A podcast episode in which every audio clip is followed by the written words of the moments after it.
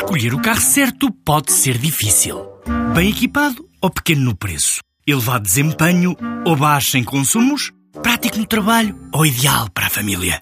Quando há um Dacia que é tudo isto e é também o número 1 um em preço, a decisão não podia ser mais fácil. Descubra a gama Dacia Docker a partir de 10 mil euros. Preço para Docker Van Essential 75 cavalos, válido até 31 de 10 de 2018, com entrega em Portugal Continental. Limitado ao estoque existente. Número 1 um em preço base no mesmo segmento. Não inclui despesas de legalização, averbamento e de transporte. Saiba mais em dacia.pt.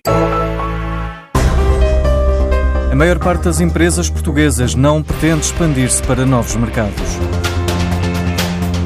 É uma das conclusões do mais recente barómetro do Kaizen Institute que inquiriu 190 gestores de presidentes de médias e grandes empresas. É um resultado que, para António Costa, Senior Partner, tem uma leitura. Que leitura é que podemos fazer destes 50% que respondem que não estão a pensar expandir para novos mercados? Bem, em geral evidencia que há uma concentração de esforços. É? Há um objetivo de ter uma maior penetração comercial nos mercados onde já estão versus novos mercados. Outra questão colocada aos gestores portugueses teve a ver com a retenção de quadros nas empresas e para além dos salários, há outros incentivos que podem fazer a diferença na hora de escolher entre sair ou ficar. Um bom pacote de incentivos é importante, como é igualmente importante a coerência da estratégia e dos pilares que compõem essa estratégia.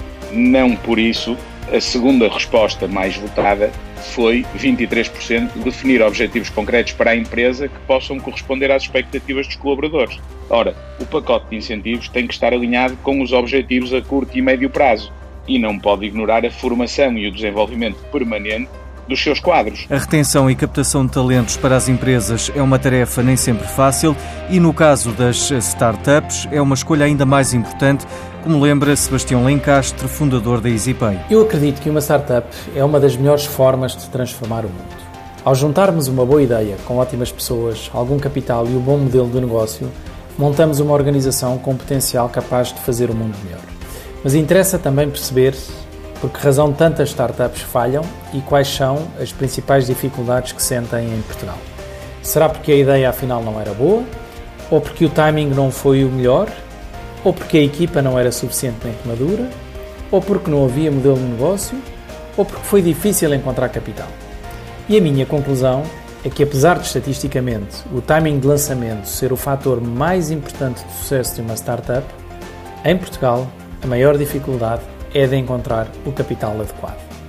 Não tenho dúvidas que por cá existam tão bons analistas de projetos quanto aqueles que existem lá fora.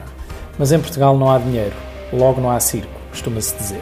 Vejo alguns projetos serem financiados com 20, 30 ou até 100 mil euros, mas procuram financiamentos acima dos 500 mil euros, têm que ir para fora de Portugal. Talvez seja por essa razão que os nossos mais recentes unicórnios escolheram outros países que não Portugal para registarem as sedes das suas empresas. Os portugueses são um pouco avessos ao risco e quem não arrisca não petisca. E a portuguesa Critical Software e a multinacional alemã BMW juntaram-se para criar a Critical Tech Works, uma unidade de investigação para desenvolver a partir do Porto o carro do futuro. Já tem uma centena de funcionários e nos próximos tempos a ambição é contratar mais.